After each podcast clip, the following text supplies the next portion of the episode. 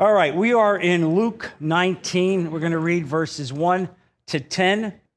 And you know, I send out the outlines every week, usually on Wednesday or Thursday. So if you're not getting an outline or would like to get the outline, please give me your email and I will make sure I put you on the list. Just print it neatly uh, because some of you give me outlines and then God knows where it goes because I, I can't read it, but I try to send it out. So uh, if you're interested, let me know. And by the way, many of you have asked me if you can use my stuff uh, for your own Bible study. I don't copyright anything that I do. Uh, it's all open to be used by anybody. So please feel free to use it.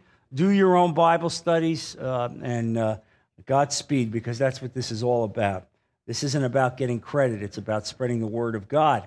And so we're in this ongoing series on evangelism by Jesus. And the idea is to look at how Jesus lived his life. How did he reach the lost? What were, what were, what were the paradigms that Jesus is teaching us as he reached out to a lost world? Uh, and what we have seen is that amazingly, Jesus has reached out to the very lowest rung of society. Those people who would be despised and put out of any synagogue put out, not embraced by the, by the so called religious people, people who would be left out on the curb. And those were precisely the people Jesus reached out to. We saw that with the Samaritan woman at the well, M- multiple marriages, now living with somebody in sin, someone who, was, who would be again at the bottom rung of the social ladder. And yet that woman became the first evangelist uh, and, and brought the entire town back to Jesus, who then became saved. And so we're looking to see how God wants us to reach the lost world. And the problem for us is that many of us uh, have congregated in churches or with other people who have effectively put a wall around themselves. It's as if many of our churches have become fortress churches. And what do I mean by fortress churches? I mean they want to protect those who are in from those who are out. Uh, and I'm going to tell you that this is not the will of God.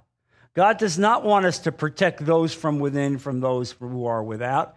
God wants us to get the people who are on the sidewalk and the curb and bring them inside.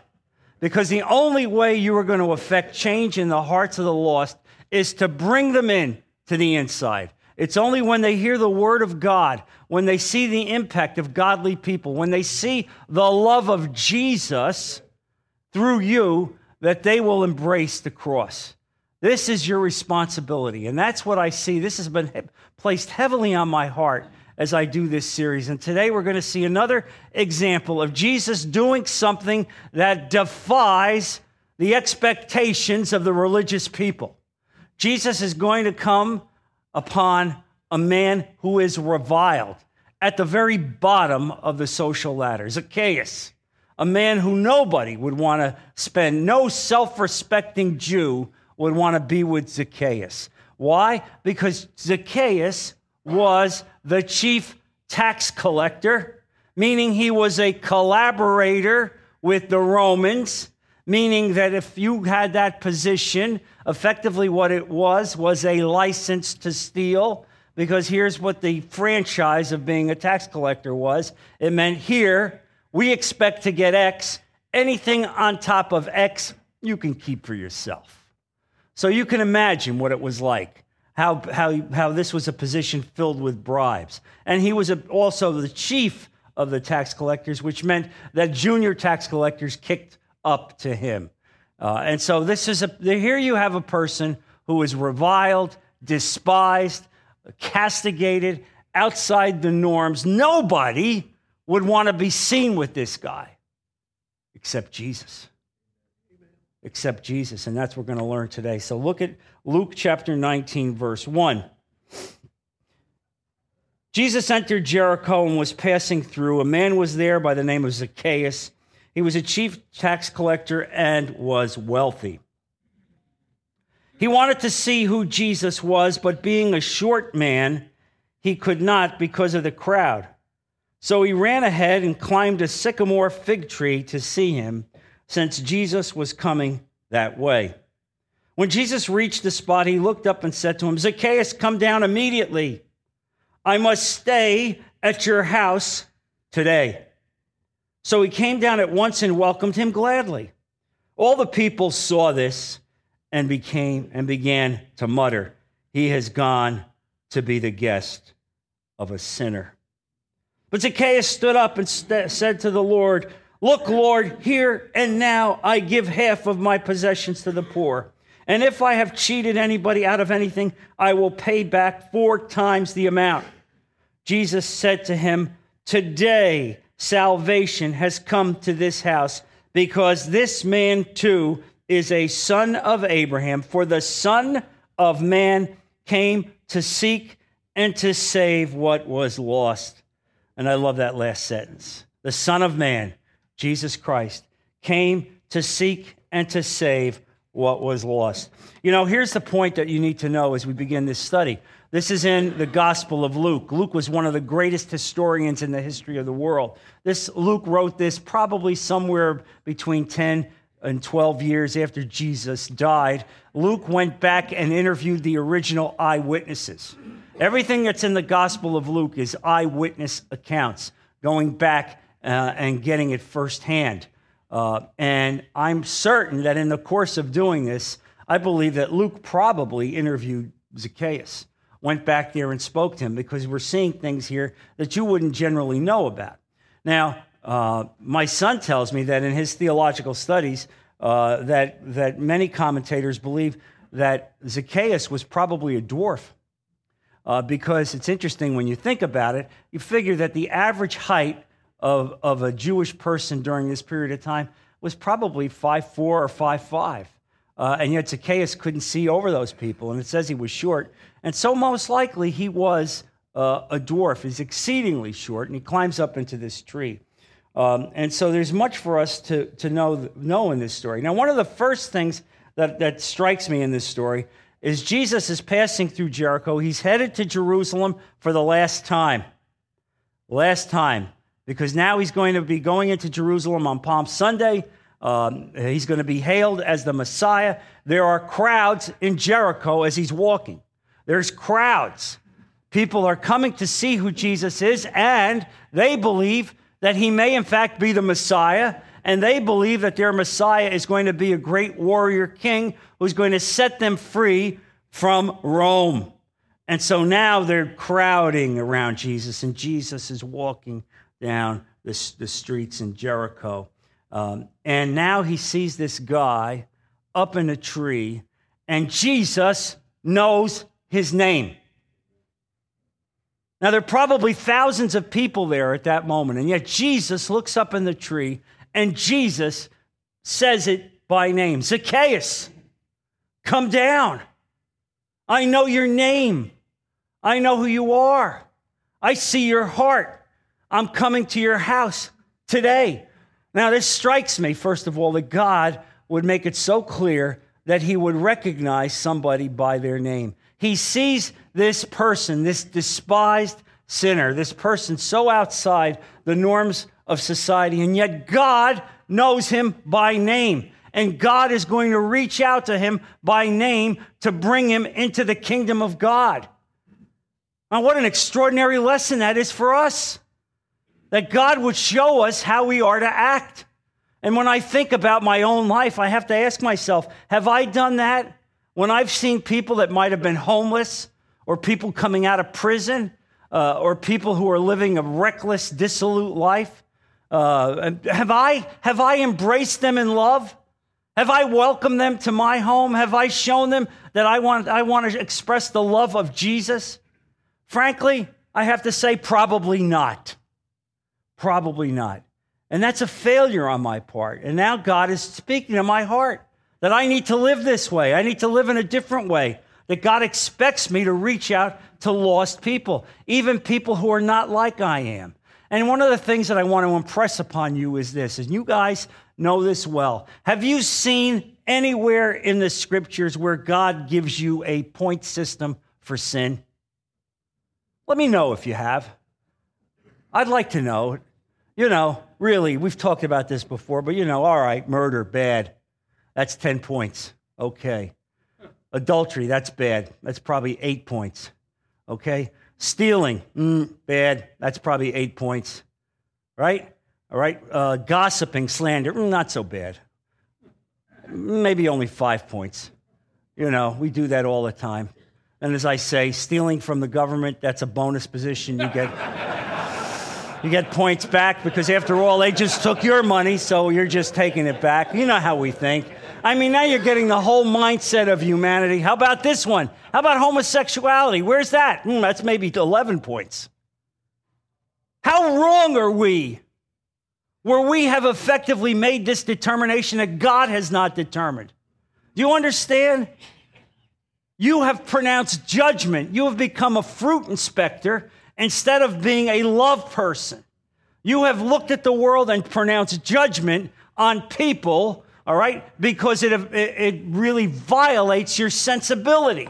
You're not raised like that. You don't speak like that. And you see this and you are offended. And instead of embracing these people with love, you, re- you embrace them with revulsion. All right? And this is exactly what Jesus is teaching us today. If Jesus could take this guy, take this guy who was at the very bottom of the rung uh, in Judea, who was a collaborator with the Romans, who was a thief, all right, who was a thief.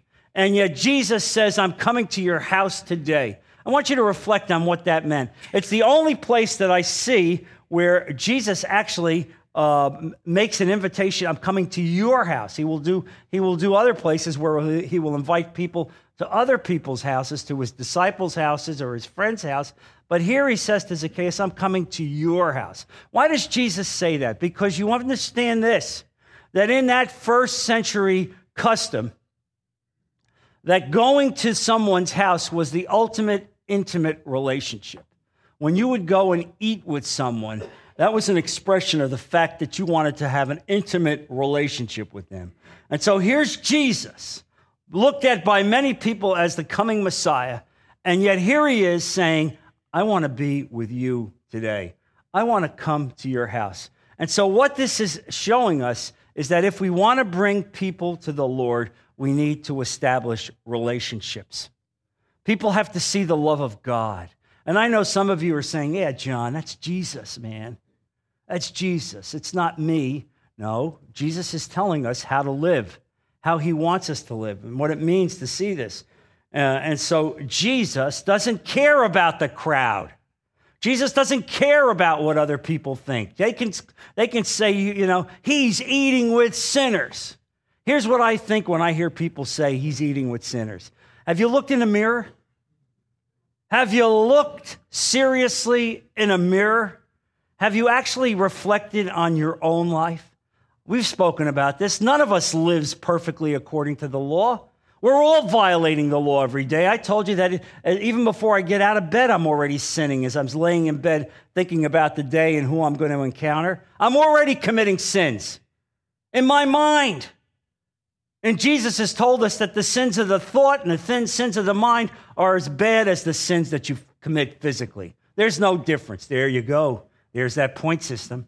There's no difference. And so here he is. They're saying, you know, how could he do this? How could he eat with sinners? How could he live like this? And yet Jesus is saying, This is who I came to seek the lost, those who recognize that they're lost, those who have a tremendous need.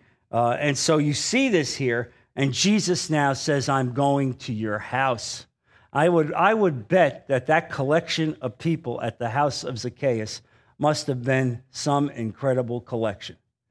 I bet that pretty much all of his friends were fellow tax collectors. It's pretty hard to believe that he would have any friends who would be within the typical norms of society. And yet, you know what? Jesus is saying that's good.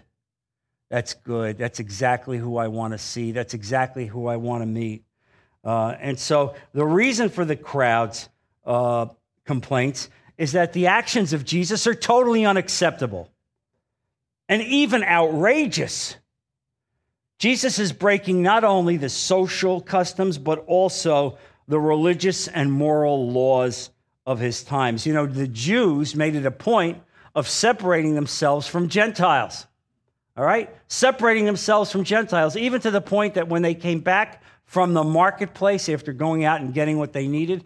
Inevitably, they would come across Gentiles. They would come home and engage in what was called the ceremonial washing.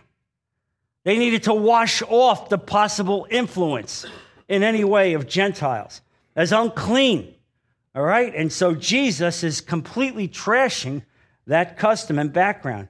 Uh, and so Jesus is making himself socially, ritually, and religiously unclean by going to Zacchaeus' house under their standards, under their norms, but not the norms of our divine God, not how God wants us to live. To try to understand this reaction, I want you to reflect back on the words of Peter when he goes to the Gentile Cornelius. Look, if you would, to Acts chapter 10, verse 28. And now he's coming to the, to the home of Cornelius. And Cornelius is a centurion. This is a man who is highly respected in Roman society. He's the leader of a, a, large group of soldiers. He's a centurion. And so now God has prepared Cornelius to seek Peter. He's filled with his household. He brought his household together to hear the message of God. And look at verse 28 he said to them, this is Peter, You are well aware that it is against our law for a Jew to associate with a Gentile or visit him, but God has shown me that I should not call any man impure or unclean. Underline it. I should not call any man impure or unclean. It's important to understand this. All right, and so you see that. So what Jesus is doing at this moment, uh, what Jesus is doing is is much worse than what Peter found to be unlawful, because what Peter found to be unlawful was merely a Gentile. This now effectively is a criminal, a collaborator, one who violates all the sensibilities of any self-respecting Jew. And so, what does Jesus do? Jesus sets aside custom and law. He doesn't care what people say. He doesn't care about the customs of Jews. Why? Because it was not the directive of God Himself. Jesus understood that we weren't called to be fruit inspectors. And one of the things that I love about Jesus is I never hear him pronounce the judgment of, of sentence, the judgment of loser, the judgment of you're going to hell, the judgment of you are the worst thing I've ever seen. I don't see Jesus saying that. I don't see Jesus saying the very things that we see many of us in our relationships with other people pronounce on a regular basis. Really. And by the way, I'm not saying that we elevate the sin. No, we don't elevate the sin. I'm the first one to understand what the scripture says about certain codes of conduct. But we elevate the human aspect behind the sin.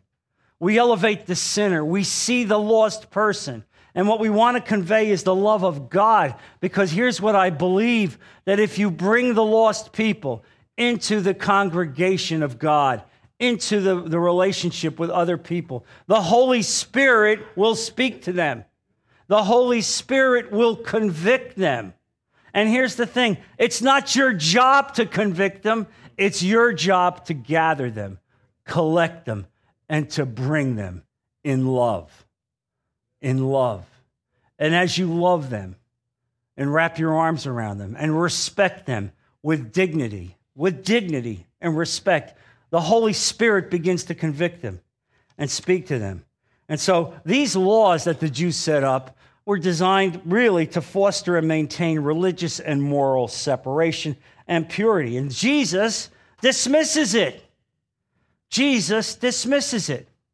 Uh, I'm reminded of a story that was told by Larry Thompson, the senior pastor of uh, Fort Lauderdale Baptist Church, that my son served there for a number of years. And Larry Thompson was a terrific guy.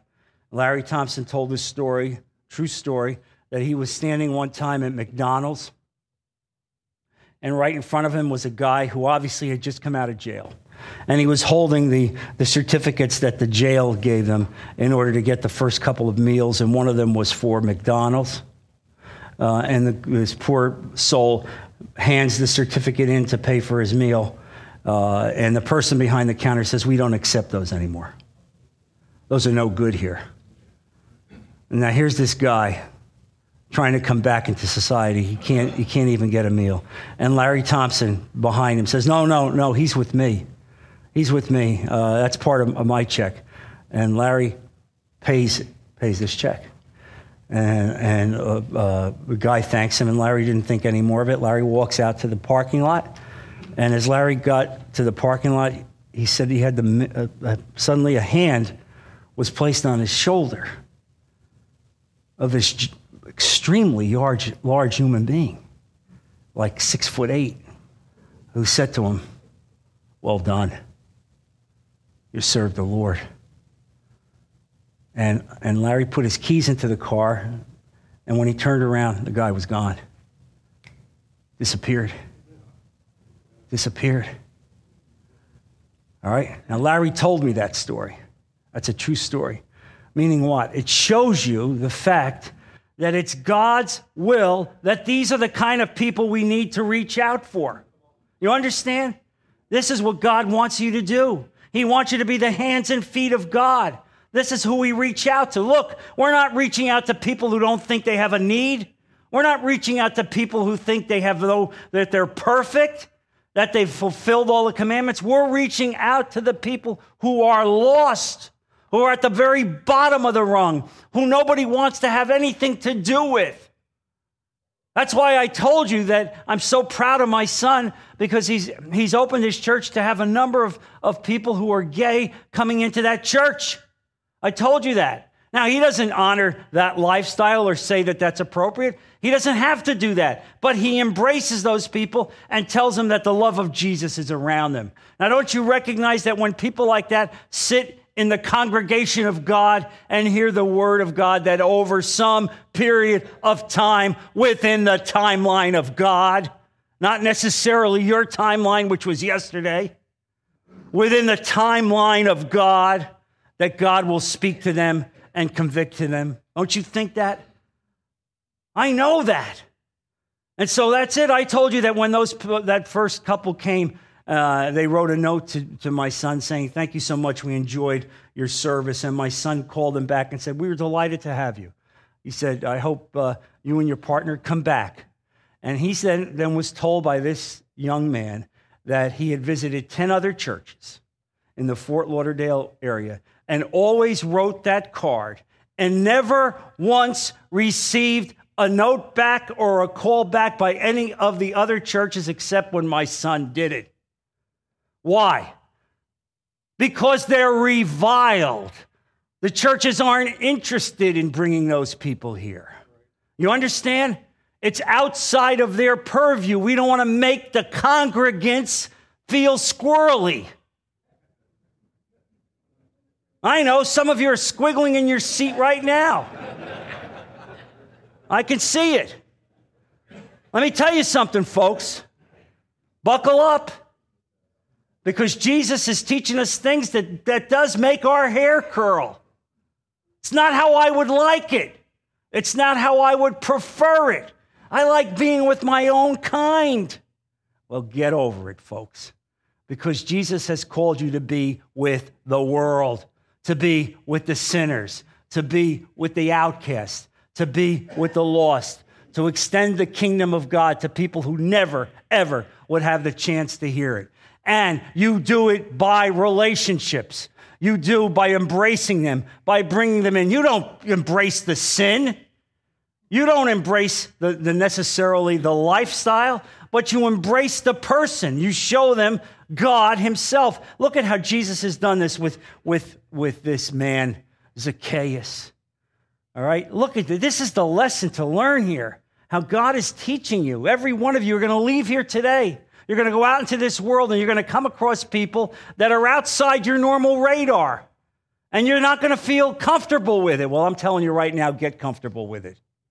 Get comfortable with it. You need to speak to people in love. You need to show them that, that you are a child of God, that you're a sinner yourself. How's that? How's that? How can you act like that? Because you've looked in the mirror this morning, and when you've looked in the mirror, you've seen Jesus looking back at you. And you're not looking at your neighbor Herb down the street, a philanderer, an adulterer. You're not looking at Herb. You're not comparing yourself to Herb. You're comparing yourself to Jesus. And when you compare yourself to Jesus, your face is in the dust. Your face is in the dust. And you ask God for mercy and help you. I mean, that's what this is about. And so here it is Jesus embracing the outcast, embracing the needy. Uh, and these social barriers meant nothing to the Lord. Nothing. Absolutely nothing. He had a complete passion for the lost. Look further at Luke 19, just in the same passage. Look at verse 10. For the Son of Man came to seek and to save what was lost. That was the very reason that Jesus had come to this world. That was the essence of, of his mission to save the lost. That's what it was about. Now, now let's, I want you to understand what Jesus is saying here. He's making it very clear he is God. He's making it very clear in that sentence, I am the Lord. He's talking about the Son of Man, which was Daniel had used that expression 700 years before, 600 years before, that the Son of Man would come to seek and to save, meaning that the Son of Man would not be a prophet. He would be the Son of God himself. That was the designation that Daniel put on him in that prophecy, the Son of Man. Now, I want you to turn to Ezekiel 34, verse 11. For this is what the sovereign Lord says I myself will search for my sheep and look after them. As a shepherd looks after his scattered flock when he is with them, so will I look after my sheep. I will rescue them from all the places where they were scattered on a day of clouds and darkness. I will bring them out of the nations and gather them from the countries, and I will bring them into their own land.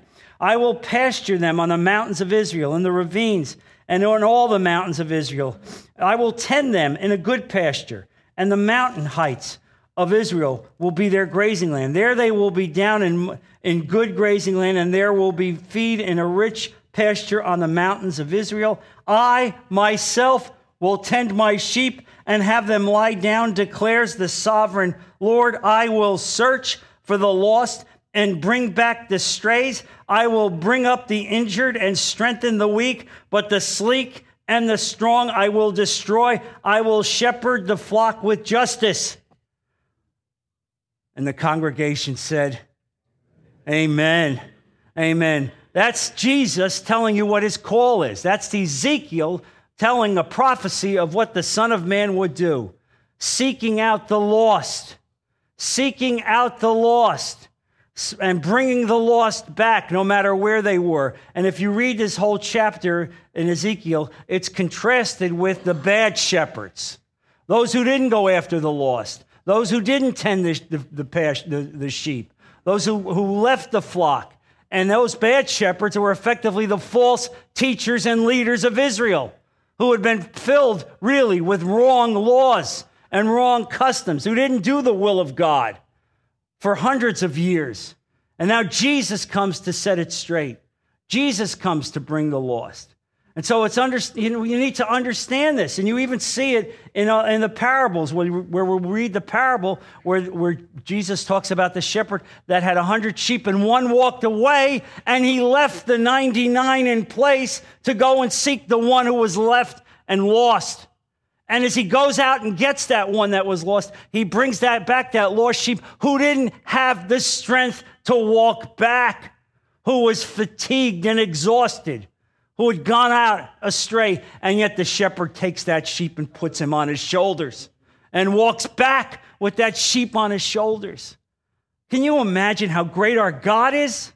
Honestly, think about where you were, where you would be without the intervention of God. And now I know. I look out and I see a respectable group of people. But you know what you were before. And I ask you to reflect on that and reflect on where you would be without the intervention of Jesus Christ. And now you got to see a world with the same spectacles through Jesus. You need to have the filtering lens of Christ on as you look out in the lost. This is really heavy on my heart. Really. I mean, I wish every one of you would leave here with, with this message on your heart this week that God is saying to you, find the lost reach the outcast. Look at those people who are outside, the kind of people you would normally speak to. the kinds of people that many of our churches don't want inside because it respects our, because it violates our sensibilities. Well, guess what? Jesus doesn't care about your sensibilities. Jesus cares about your heart. And that's what we're designed to care about. And so, by quoting these verses, both verse 10 in Luke 19 and Ezekiel 34, which effectively Jesus is referencing, Jesus is announcing both his divinity and the very purpose of his coming. And this is important to understand it this week. He is making the claim that he is the Lord God, Yahweh. He is the true shepherd of the people. He is the one who will seek and will save. He sets aside his moral and religious outrage and does not count our sins against us, but takes those sins and counts it against him because he's going to nail that to him when he's on the cross. You understand what this is about this week?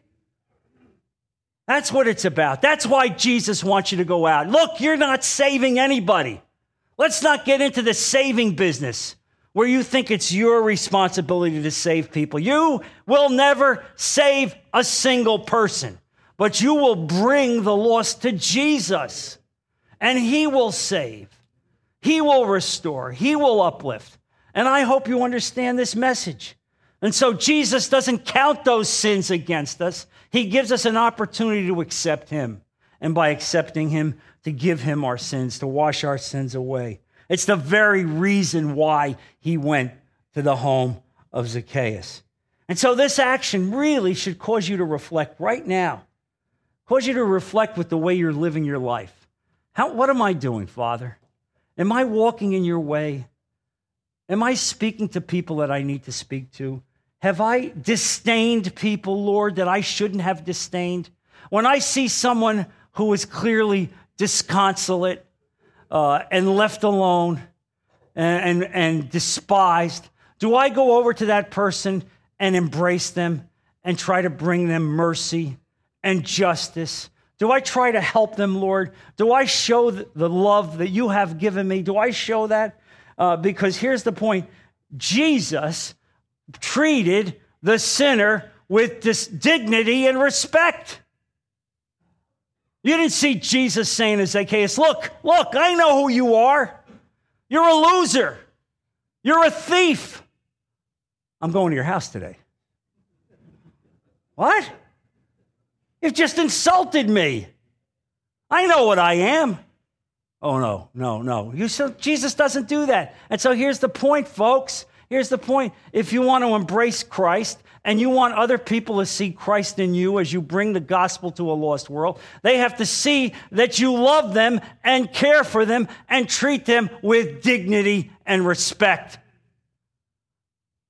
Even when you find people that may make you feel uneasy. Even when you're with people that somewhat violate your sensibilities. Well, you know what Jesus says? Get new sensibilities. Get some new sensibilities. Because those old sensibilities were with the old man. You've been saved. You now know you were a sinner, but for the grace of God, but for the mercy of God, you understand this. And so Jesus brings the message of love and repentance. And so look, look at how, how Zacchaeus responds. I mean, I, I love this. Uh, and, and you see it is here in the middle of everything, people muttering, people saying Jesus is a loser. How could he do this? And in the middle of this, he goes to Zacchaeus' house. He goes to Zacchaeus' house. And when you read this passage, it could be a little bit uh, uh, un, uneasy in terms of understanding it because it says here in verse 7 all the people saw this, that Jesus was going to the home of a sinner, and began to mutter, He has gone to be the guest of a sinner. Then it says in verse 8, But Zacchaeus stood up and said to the Lord, Lord, look, Lord, here and now I give half of my possessions to the poor, and if I have cheated anybody out of anything, I will pay back four times the amount. Now let's understand something. When I was a kid and I read this, here's the thing that I thought. Oh, okay, Zacchaeus, he just came down out of the crowd. Jesus said, I'm coming to your house. And Zacchaeus says at that moment, Hey, Lord, I'm giving four times of my goods to the, to the poor. Anybody that I've defrauded, I'm paying back four times. That's not what took place. What took place is Jesus went to his house. You understand? That's not clear here, but I can tell you through the Holy Spirit, I believe it's evident. He went to his house. He spent the day there with Zacchaeus. And Zacchaeus, surrounded by the mercy and love and dignity and respect of God and the convicting power of the Holy Spirit, suddenly at the end of the day says, Lord, Lord, look, look, here and now. This isn't the end of a long afternoon. You don't understand this. There's no way a guy who was the, the tax collector in the morning gets down off the tree and says this. It's only having been embraced by Jesus that he says this. Lord, here and now I give half of my possessions to the poor. And if I've cheated anybody out of anybody, anything, I will pay back four times the amount. Four times the amount. That's what happens when you come face to face with Jesus.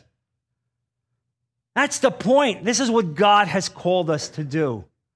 And so, as you embrace this world that's lost, you embrace the despised, the social outcast, uh, it's important for you to understand that this is the paradigm. This is how Jesus wants you to live. This is what Jesus wants you to do. And I want you to look first also at Revelation chapter 3. Turn back there. Revelation 3, verse 20. Verse 19, we'll start there. Those whom I love, I rebuke and discipline. So be earnest and repent. These are the words of Jesus. Verse 20. Here I am. I stand at the door and knock. If anyone hears my voice and opens the door, I will come in and eat with me and he with me. I stand at the door and knock. Anyone, anyone who will open that door and eat with me, I will be with him. There it is. Anyone without restriction. Doesn't matter where you are on the food chain, where you are. If God is there with you, you have seen the justice and mercy and dignity and love of God, then God is telling you he's, He calls you. Now, many of us have been in churches, raised in churches, where we have been told that we need to separate ourselves from the world, right? You need to be a peculiar people. I was, that was drilled into me my whole life peculiar people. See, I thought peculiar people were people that don't go to movies, don't go to bowling alleys, don't go to bars. You understand? All right, you understand? Don't dance, don't play cards. How's that? Is that pretty partic- peculiar? It was pretty peculiar for me because I became a social outcast. You understand that? I know that others of you have been raised like that. Let me tell you flat out that's not what God means by peculiar. That's weird. God doesn't want you to be weird, but peculiar is to have the love of Jesus in your heart so that when you see the social outcast, instead of having moral outrage, you're filled with love and you embrace them. Guess what? That's peculiar. That's peculiar. And so I want you to turn, if you would, uh, as, as we see these verses that are somewhat misunderstood. Um, and they're in Corinthians, Second Corinthians chapter 6. Let's get this out so, we, so that instead of somebody coming up to me afterwards and giving it to me, I'll play the, the advocate for the other side. All right? I just want you to know I know the other argument, and I'm going to blast it right now. Second Corinthians chapter 6, verse 14. Now, here's the deal. He's speaking to the Corinthian church. It has become a cesspool. It has become a cesspool.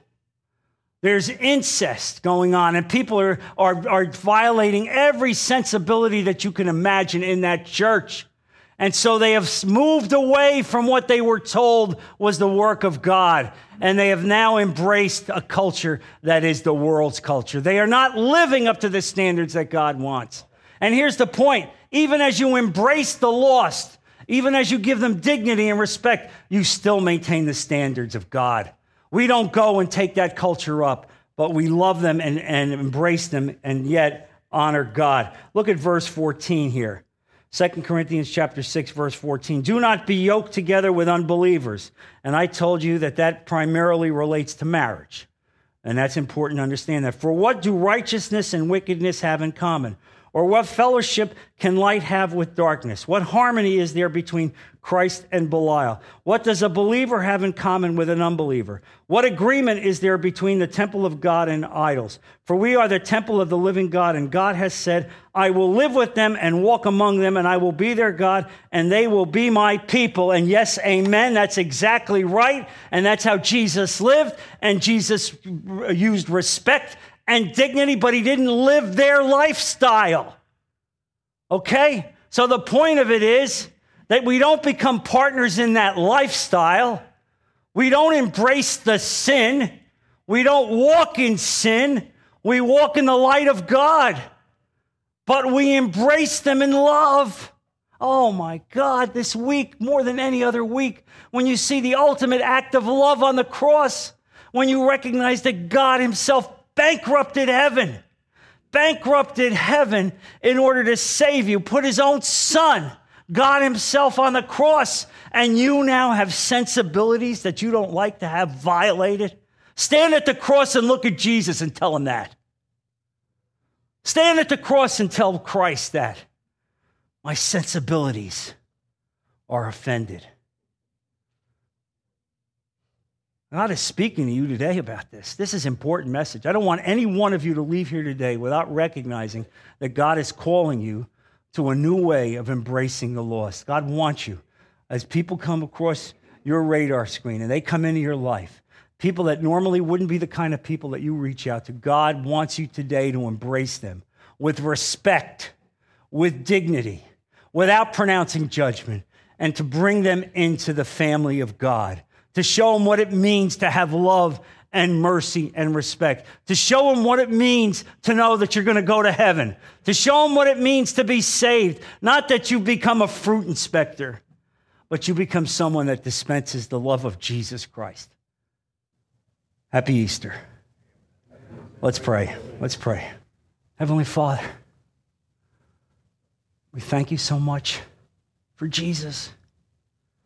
We thank you so much for this week. We thank you so much for the event that changes the history of this world. And so, Lord, I ask you that you touch our hearts, that we embrace this message, that we know what it means to be a Christian, and it means more than anything else that we love you and we want to be your men. We want to embrace the lost, the social outcast, those people who are morally at the bottom of the food chain, and do it as you did, God to love them with dignity and respect and bring them in to the family of God. And yet, let you, through the Holy Spirit, convict them. Be with our men. Let this message resonate this week in our hearts, Lord. Let us reflect every more, every Sunday, especially this Sunday, what it means that you defeated death for us, Lord. We can never thank you enough. Protect our men, be with them, give them a chance to show their love to you, Father, this week and protect them and bring them back to continue the study of your word in two weeks. We put all of this in Jesus' precious name. Amen. I bless you.